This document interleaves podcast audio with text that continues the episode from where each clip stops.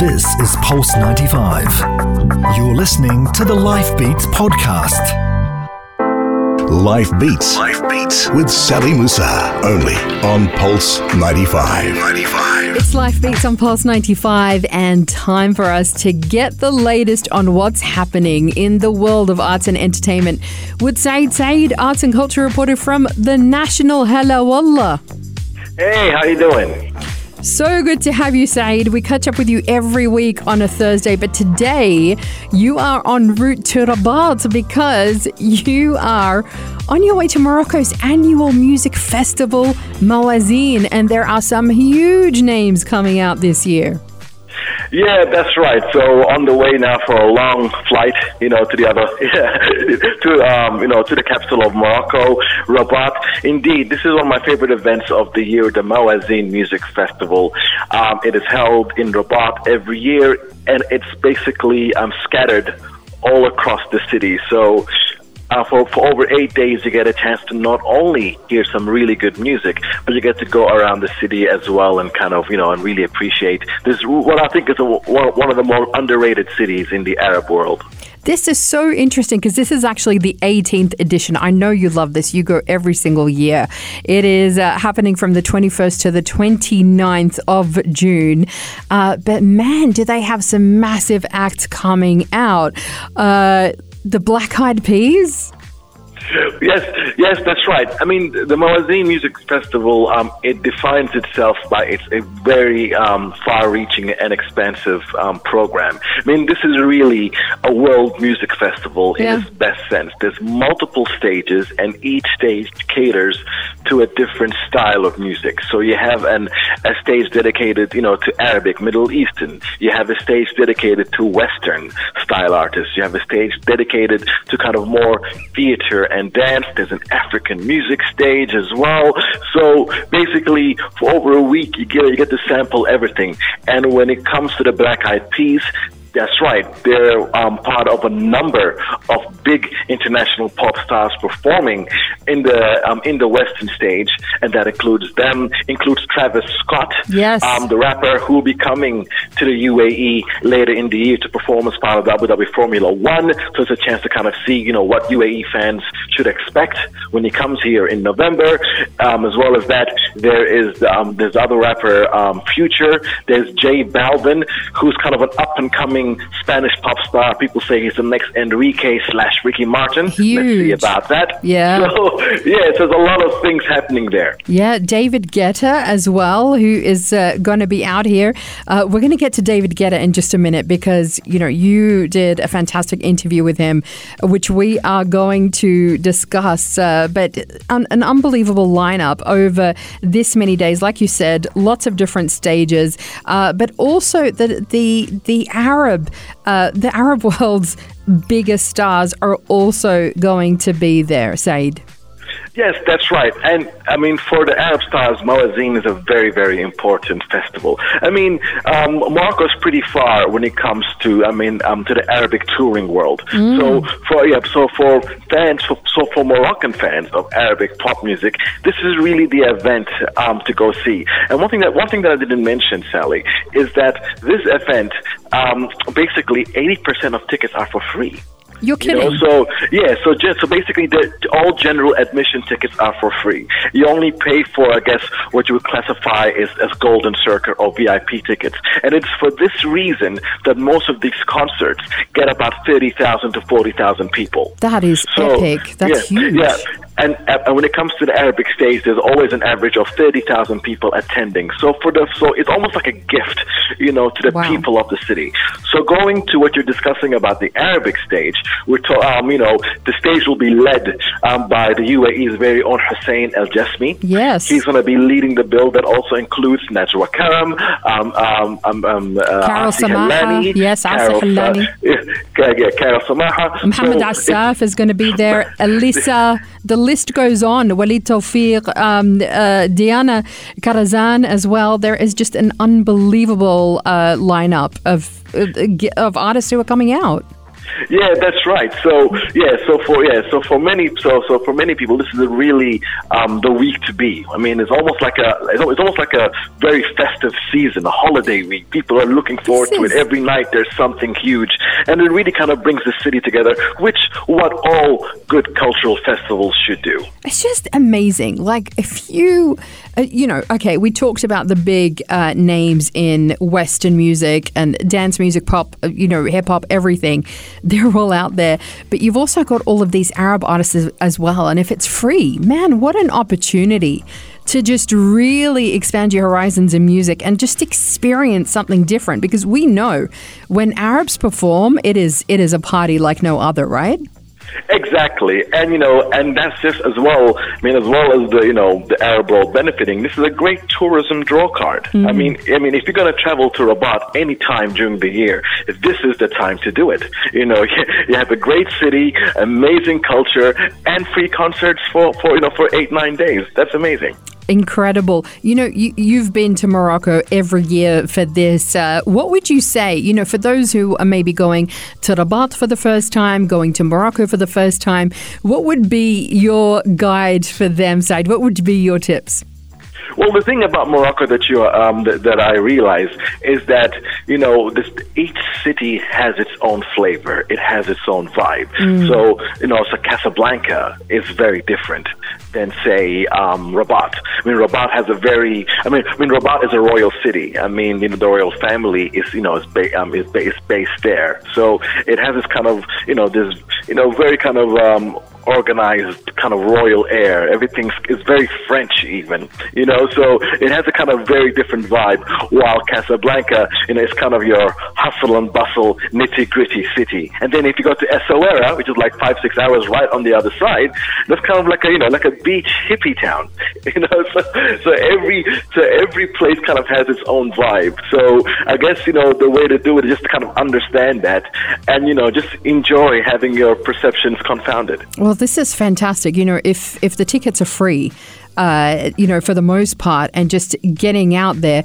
Do you know what I just realized? There's like um, there's like an African stage, and Kamasi Washington is going to be playing. This is ridiculous. That's, that's right. Stop. And Kamasi knows that the Nationals looking for him, so we're going to have a discussion. I Oh. look forward to chatting to you about that. Oh, uh, man. Inshallah, next week. Oh, that would be incredible. I need to talk to you about Kamasi Washington. Uh, you know, if you get a chance to sit down with him, what an epic superstar in the world of jazz. Just incredible, incredible man. Um, we are going to be going to a break. We are going to be uh, hearing a little bit of Kamasi Washington right now. And we're going to come back to your interview with the one and only David Guetta.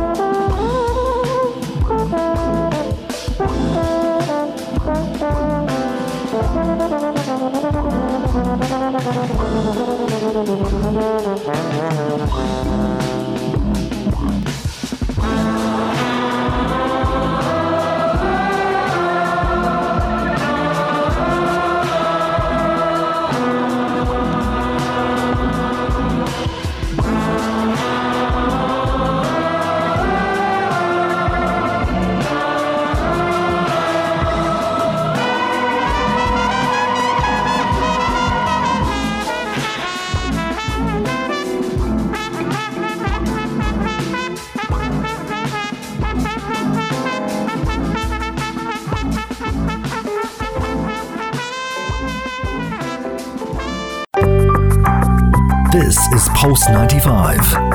You're listening to the Life Beats podcast.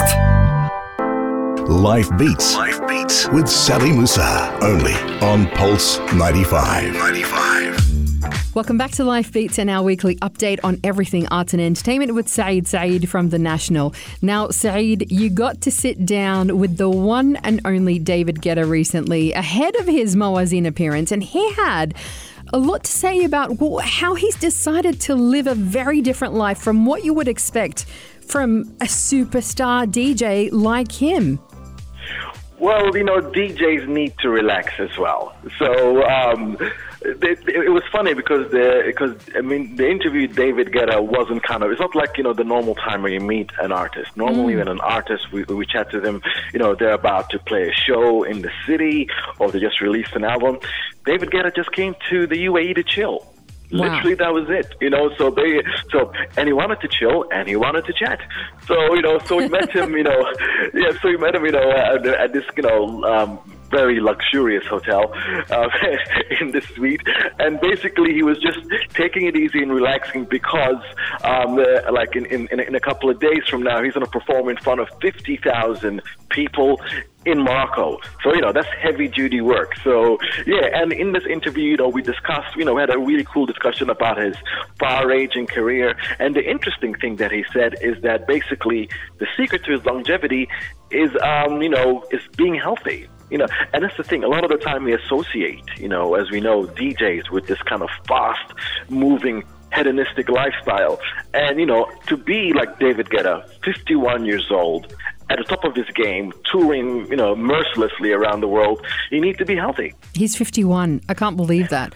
Uh, he looks incredible. He's, you know, he's looking fresh and, you know, just really happy and just, like you said, really relaxed. But, you know, to take us into that world, Saeed, because, you know, yes, we get to enjoy his music. We love it. Uh, but what does it take to be a DJ who is playing in front of 50,000 people? And, um, you know, maybe he used to do that a lot more often than he does now, you know, choosing to take a bit of time out and not to be on such a grinding schedule. Take us into that world.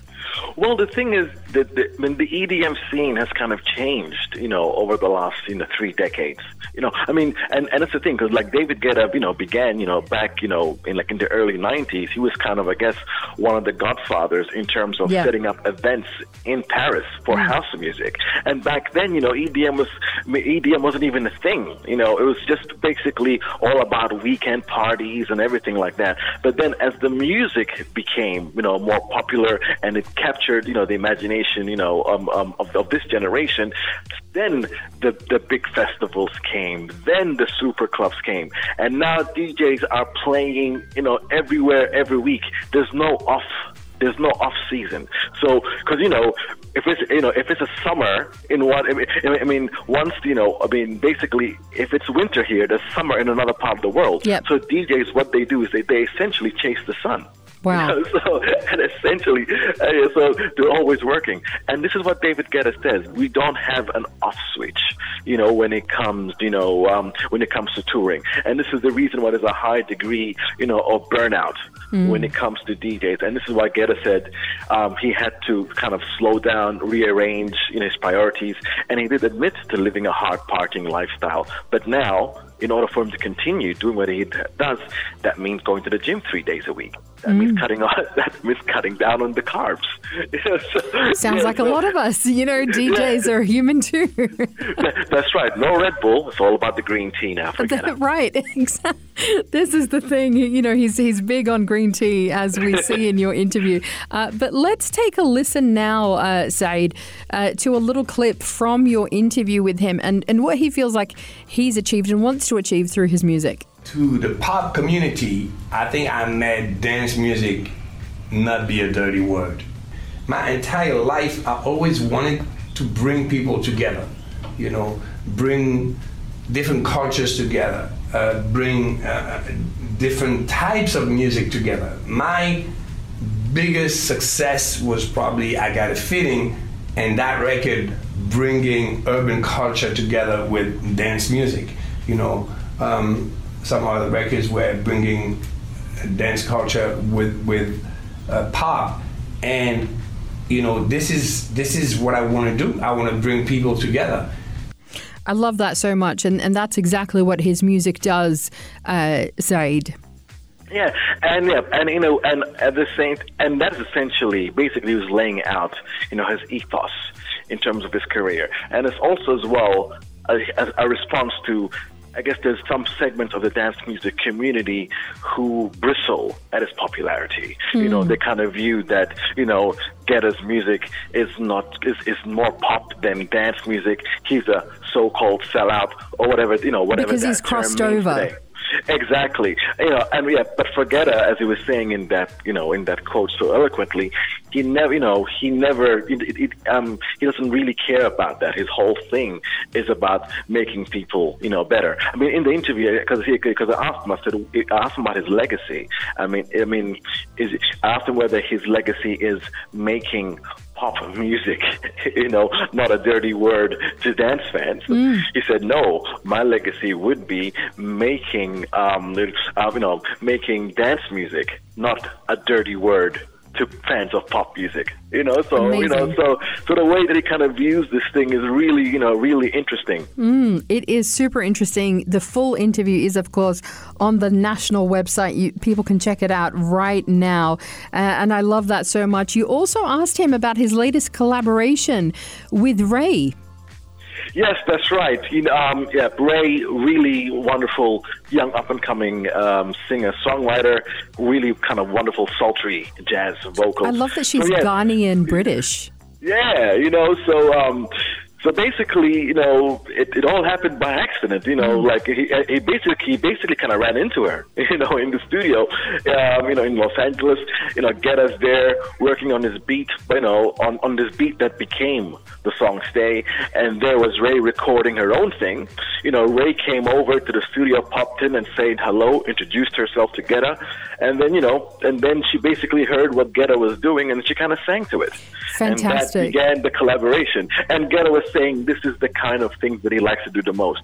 It is songs like Raye, I Got the Feeling with Black Eyed Peas. All these kind of songs kind of grew organically. Yes, yes. And she is a very talented, as he says, uh, singer, songwriter. And we're going to take a listen to that song right now. And uh, coming up next, we are going to be talking about the birthday of one of the greatest music legends of all time. We are celebrating today. You don't even have to try. No other lips can make me cry. But there is something about the way you look, something from my heart you took tonight, and I don't mind. And I want this, tell me if you want this, baby. Do you want this? Uh huh. Baby, when you got this, love me in a tank top. I can make it topless. Uh huh. And you wanna try me, baby? Will you try me if you wanna cop this? Uh huh. Don't go away, don't go away, don't go away. Stay, don't go away, don't go away. I need you, baby. Stay, don't go away. I taste, stay the same. Uh, babe, I save a place for you. I got a place for two. Don't go away, don't go away. I need you to stay. A lot of people here tonight but I don't need them in my life. There is something about this chemistry, so go on, take the rest of me, alright. And I don't mind. Stay. And I want this, tell me if you want this, baby, do you want this? Uh huh. Baby, when you got this, love me in a tank top, I can make it topless. Uh huh. And you wanna try me, baby, will you try me if you wanna cop this? Uh huh. Don't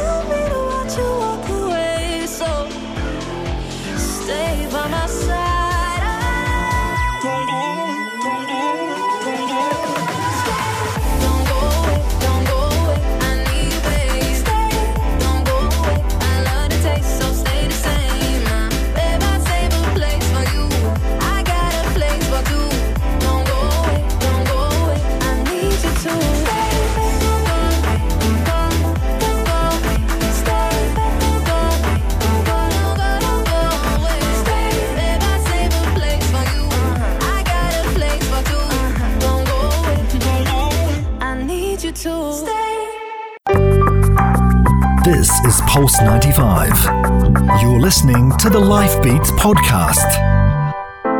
Life Beats. Life Beats with Sally Musa. Only on Pulse 95. 95. It is Life Beats on Pulse 95, and today is a very special day as today we celebrate the 70th birthday of one of the greatest music legends of all time, the man who took us dancing on the ceiling, Saeed, Lionel Richie. Yes, that's right. Today is a great day for pop music. Any fan, you know, who likes music that makes him happy or who likes a melody, you know, I mean, you know, a lot of it is kind of owed, you know, to one of the great, you know, um, pop singer-songwriters, certainly, you know, um, of, of all time, and that's Lionel Richie. Happy birthday to the great man. Oh my gosh, absolutely epic. But uh, to celebrate his 70th, you have gone and written possibly the world's most epic article all about Lionel Richie. 70 facts to celebrate his 70th. The whole point of this article is for people to read it all night long. That's what the whole point of this piece. Basically, I went I went on a deep dive, you know, into Lionel Richie's world over the last two weeks. That includes listening to many of his CDs, the hits and the misses, as well as trolling through many of his interviews that he did, you know, dating back to some Scandinavian channel in 1982, you know, to to something that's happening recently, to dig up 70 facts that are interesting and quirky and, and things that perhaps you didn't know. This is really cool. This is really cool, and there are so many of them. Can I just start with one? Just um, I don't, you know, there are quite a few that just really caught my eye.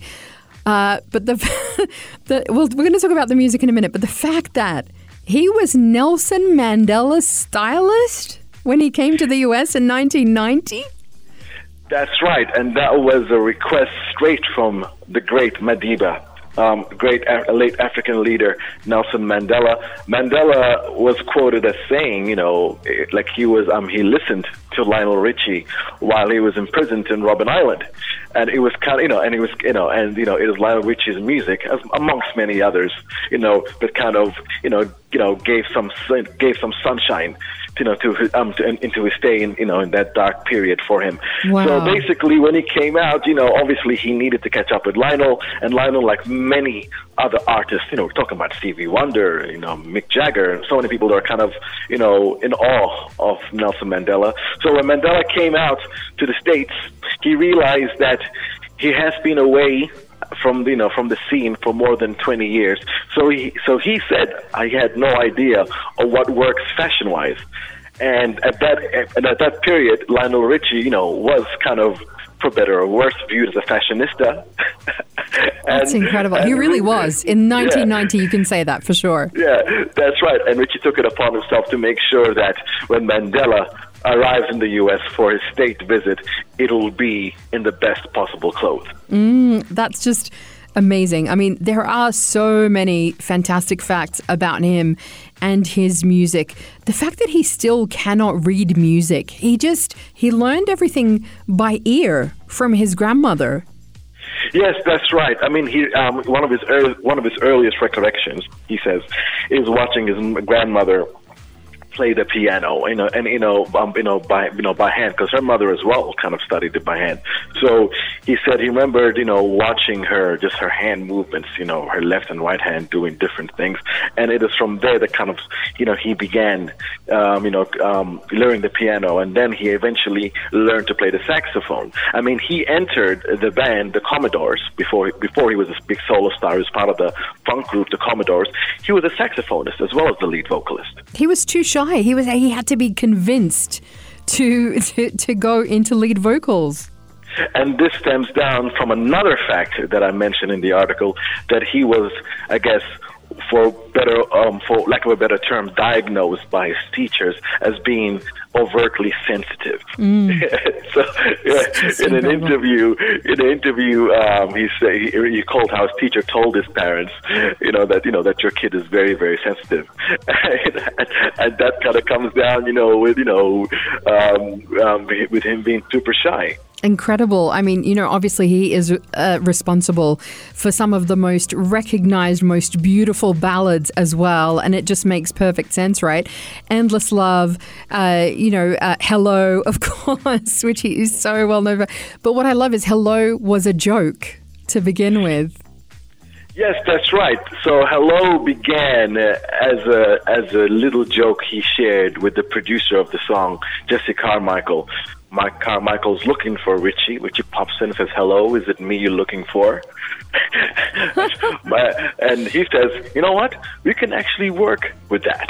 It's just crazy. And you know, and it's not the first time that happened as well. I mean, another fact in that piece is that one of Lionel one of the Commodores' his biggest hit, its first number one hit, was actually Three Times a Lady." If you mm. remember that song. Yep. Now that song was it's almost like a waltz. Yes. It's very different to the to the big funk workouts that the Commodores are used to. So Richie wrote that song originally for Frank Sinatra. Incredible. No, he he wanted Frank Sinatra to sing this song, but Carmichael, the producer, said, "No, I don't think so. This is a great song, and we're going to use it." And that became, you know, the Commodore's first number one hit. Unbelievable. The, uh, I just, everybody has to read this article because there is stuff that is going to make your jaw drop. Stuff about, you know, all of uh, his collaborations, uh, the the Grammys that he's won. He won an Oscar as well for uh, for Endless Love. I think it was. That's right. That's right. And more importantly, more than the music, um, Lionel Richie also. Ah, sorry. Say you, big- say me. That was the song. Exactly. For Say You, Say Me, and that was for the film White Night. Yes. Yeah, the, the dance film. But more, but, you know, forget the music, forget the films. More importantly, for me anyway, is that Lionel Richie is a very big fan of carrot cake and oatmeal cookies. Do you know You our very own Aisha Al-Mazmi, who loves oatmeal cookies and has convinced me time and time again that they are epic? She's going to love that fact. She's in very good, you know, she's in very good company. You know, Lionel Richie is also a fussy eater. He avoids crabs and mussels at all times. He's also an avid collector of fireplaces. This one really got me. I'm like, wait, stop. Like, okay, so he loves, okay, so this is really interesting because I'm reading your article and, you know, you talk about how he wrote Easy, right? That amazing, gorgeous song, Easy Like Sunday Morning, is a classic, right? Mm. And he wrote that because of, you know, the grind of being on the road and stuff. So he loves being at home. I get that. He's got his own homewares line and all of this stuff. He loves you can it. buy Lionel Richie towels from online, Right. definitely. right. So, but then when you said to me, wait, he collects fireplace, I'm like, what do you mean he collects? How how does he take them from one place, and where does he put them? I think he has a I think he has a massive storage facility. I mean, in that interview where he mentioned that he collects fireplaces. He, the, the, basically, the quote was, "I'm a very big fan of design. I'm addicted to design magazines, and I collect fireplaces." That's just incredible. I, I need yeah. to see the collection. yeah, I can't wait to be rich so I can kind of collect chimneys.